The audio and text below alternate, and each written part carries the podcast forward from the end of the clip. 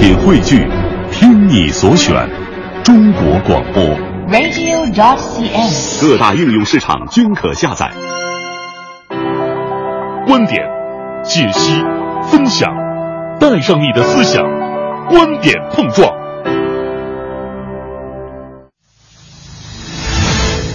观点约架，今日话题：虚拟恋人淘宝热卖，完美男友女友五元起价，你会去买吗？只有想不到，没有买不到。花几十元网购一个恋人，科幻电影中的情节正在真实上演，比代码小姐更进一步。这些恋人是真实存在的。所有店家信誓旦旦，不管选择哪种口味，都会让你相信爱情。只是我们隔着屏幕亲密无间，可即便你站在面前，我也认不出来。当时间到，钱花完，从二次元得到的慰藉能否温暖三次元的世界？还是当服务终止后，购买者会更空虚和痛苦？完美恋人五元起价，你会去买吗？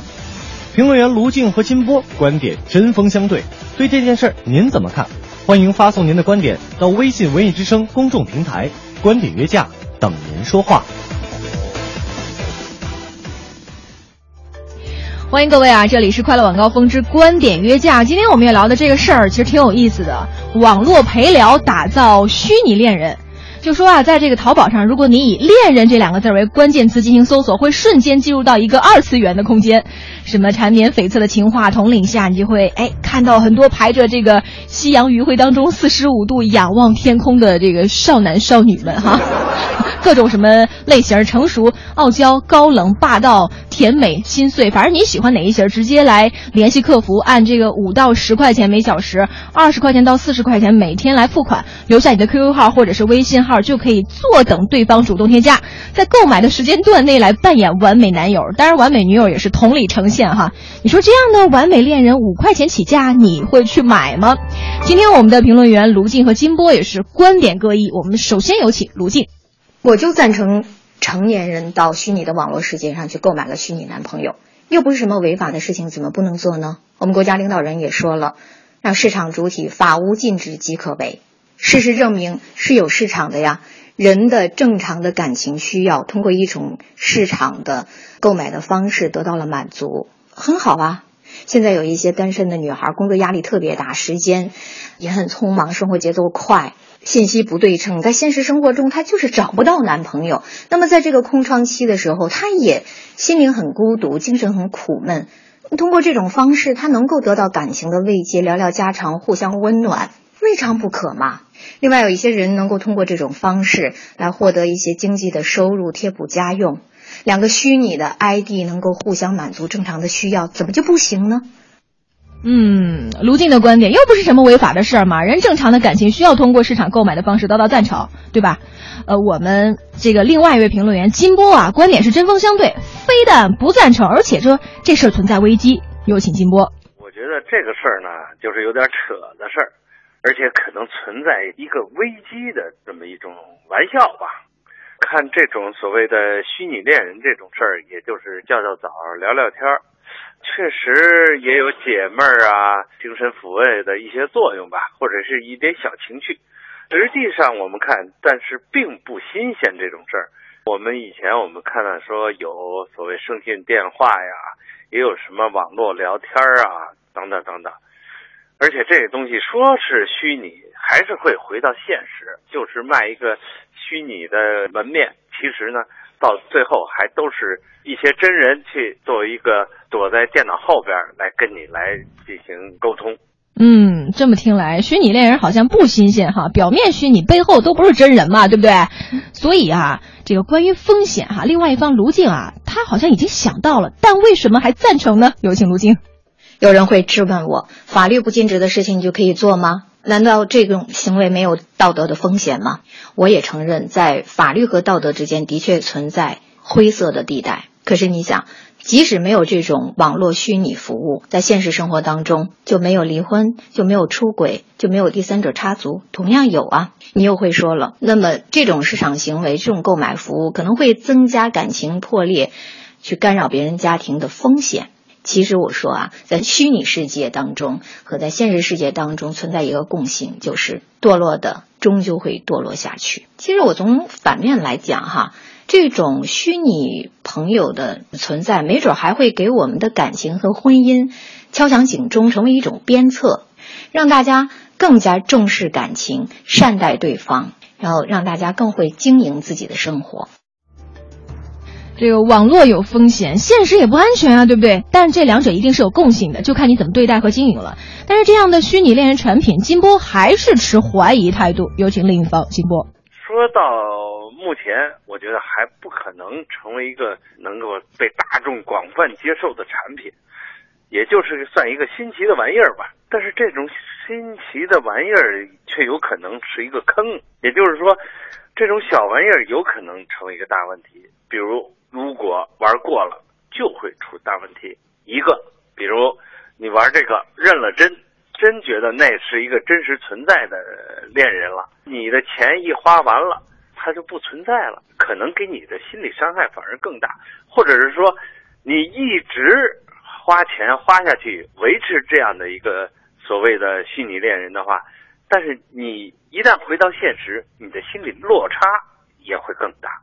另外一个，那这种方式还存在着一种走偏的风险，比如我们也知道，声讯电话到后来很多就成了骗钱的呀，甚至是色情的电话。嗯，虚拟恋人哈，看似新奇，但有时候是坑啊，搞不好还会走偏。但是知识方卢静既然赞同，他有什么提醒和建议呢？网上买虚拟朋友的人是未婚已婚，这很难判断，所以我要善意的去提醒他们，要分清真假，不能沉迷。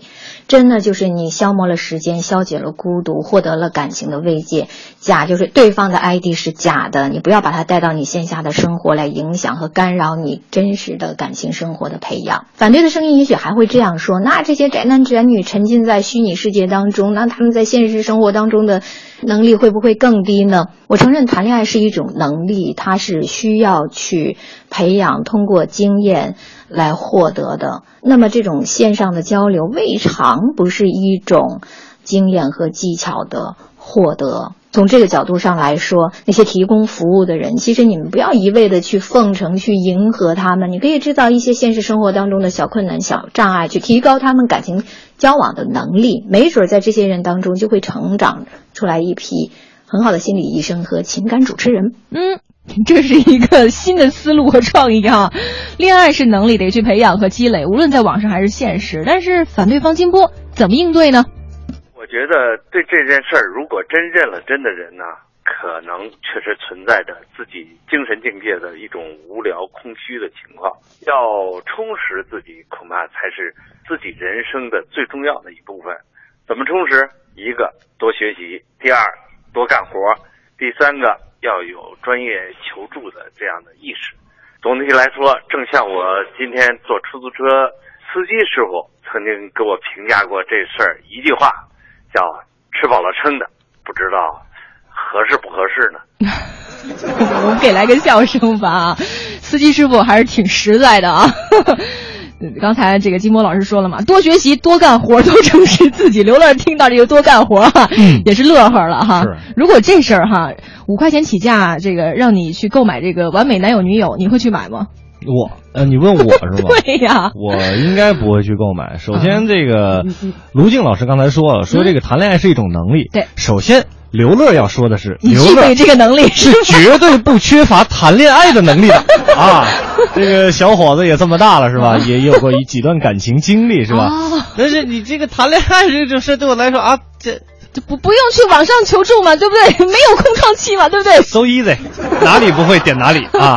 呃，但是我觉得虚拟它还是满足了一一部分这个年轻男女，尤其是空窗期或者是处在这个失恋当中的男男女女们抚慰心灵的，它它是有市场的。对，它是它这个首先来说肯定是有市场的。另外一方面呢，我个人认为是啊，呃，它这个东西危险在哪儿？就是你一旦把这个虚拟世界带回到这个现实生活当中，一方面你真真爱上那个跟你每天聊微信。这个人了是吧？接下来我们说啊，可能要发展成要，我想跟你见见面是吧？对，来这个现实里面的这个碰撞。没错，那人家人家不一定乐意。哎呀，而且人家那没有这方面的业务啊，人家只是给给您提供一陪聊的服务啊。但是说，比如说你想要锻炼自己的这个恋爱能力的话，我觉得也不妨去买一个试一试，是吧？看一看我们在恋爱这个能力当中，我们欠缺的是哪一部分？对，就像刚才卢静老师还说嘛，说指不定还能培养出一些这个心理咨询者，或者是这个。呃，情感主持人啊，以后这个夜间文艺之声夜间主持人是吧？都是来来把你的感情问题来说一下，我们给你解决一下。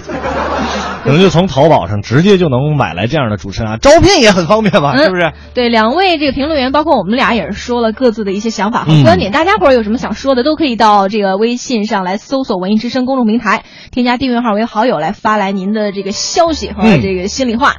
对于会不会购买这个网络虚拟情人这个事儿呢？嗯，看看大家伙儿的留言吧。啊，好，这个剑吼西风就说了，呃，这个就说小时候吧，小朋友们玩的过家家嘛。嗯，在线上，他觉得我，我觉得你们培养不出什么能力来啊，只是消费而已。嗯，但是我觉得可以至少锻炼是吧？打字的速度，打字速度有很多种嘛？非得这样啊？反啊，你还别说这个，你你聊 QQ 啊，对不对？免费嘛，一个你不用付钱，你得找一个人陪你聊啊，是吧？你看这个文竹雨欣就说了，说对于那些需要关心、温暖的单身男女或者刚失恋的苦情人，嗯，虚拟恋人绝对是及时雨。说每天如果有人定时叫你起床，督促你好好吃饭，时常替你排解压力，耐心倾听你的苦恼，现实很难找到呀，对不对？对对对。说为什么不能在虚拟当中寻求帮助？何乐而不为呢？没错，哪怕是我们因为今天工作压力大，是吧？我找一个地方我来发泄发泄，是吧？我跟吐吐苦水。平时还真是没这样的合适的人，对吧？但是我在想一件事情啊，会不会比如说他们这个，咱们说简单讲叫互联网大数据时代嘛？嗯他们掌握了，比如说我天天啊，我就买一个号，我每天骂领导，是吧？人家是保护客户隐私的。哎，这个是啊，这也存在一个良心的问题。假如说他把你的这个隐私公布出去呢？他在之前就已经这个列出了相关的规定，保护这个消费者的隐私，就是他们需要执行的一条。所以这个你放心。他是需要执行，但是你不能说这个林子大了什么都什么鸟都有。他一定非得不执行是吧？也是也肯定是有的嘛，这也存在一个安全隐患。对对对，还有这个来自星星的他说，虚拟恋人总有一天这样的美好幻想会结束，这是不断蒙蒙蔽与拆穿自我的过程。说入戏快，你出戏还会快吗？最后苦的还是自己。对，这也是一个非常严重的问题。你真一进去以后是吧？哎呀，爱的死去活来的。等到时候一那个不好意思，先生，您那个付费到了啊，你那个咱俩就 say goodbye，say goodbye。更闹心，对不对？但是你看这个五藏小次郎就说了，说我会怀着好奇的心理购买吧，就先买五块钱的，是不是？别买那太贵的，觉得挺好玩的。毕竟二次元的世界我不太懂，我也不太懂。其实就是陪聊。这个坠石长安就说了，如果说陪聊啊，应该没问题，陪你说说话，陪你聊聊天，陪你唠唠嗑，是吧？家政服务也是可以的吧？想起那小品了，是吧？说那如果是虚拟情人，那购买者的期望其实是不一样的。那当然了，哎，就像刚才这个。我们呃，金波老师说的，会不会到最后就变成一种这个声讯电话的套钱和变成一种色情服务，也是需要考虑的一个问题。对，所以现在很多的这个淘宝店铺都列出相关规定，他们用绿色聊天、不涉黄赌毒来概括。但是类似的规定能在多大程度上来这个实施约束穿梭于无形的网络信息，仍然不得而知，我们还得观望哈。没错。但说到底嘛，你要寻找恋人，对吧？无论虚拟还是现实。这爱情嘛，永远是个谜，越是让人欲罢不能。所以我觉得，要不然网络学习，现实用心，才能等到那个对的那个人出现吧。没错哈，实在不行还可以去参加一下《非诚勿扰》这样的节目，那快十几分钟就搞上对象。我没有勇气对你说一句我爱你，为什么你还是不言不的心。嗯不管你用什么方式表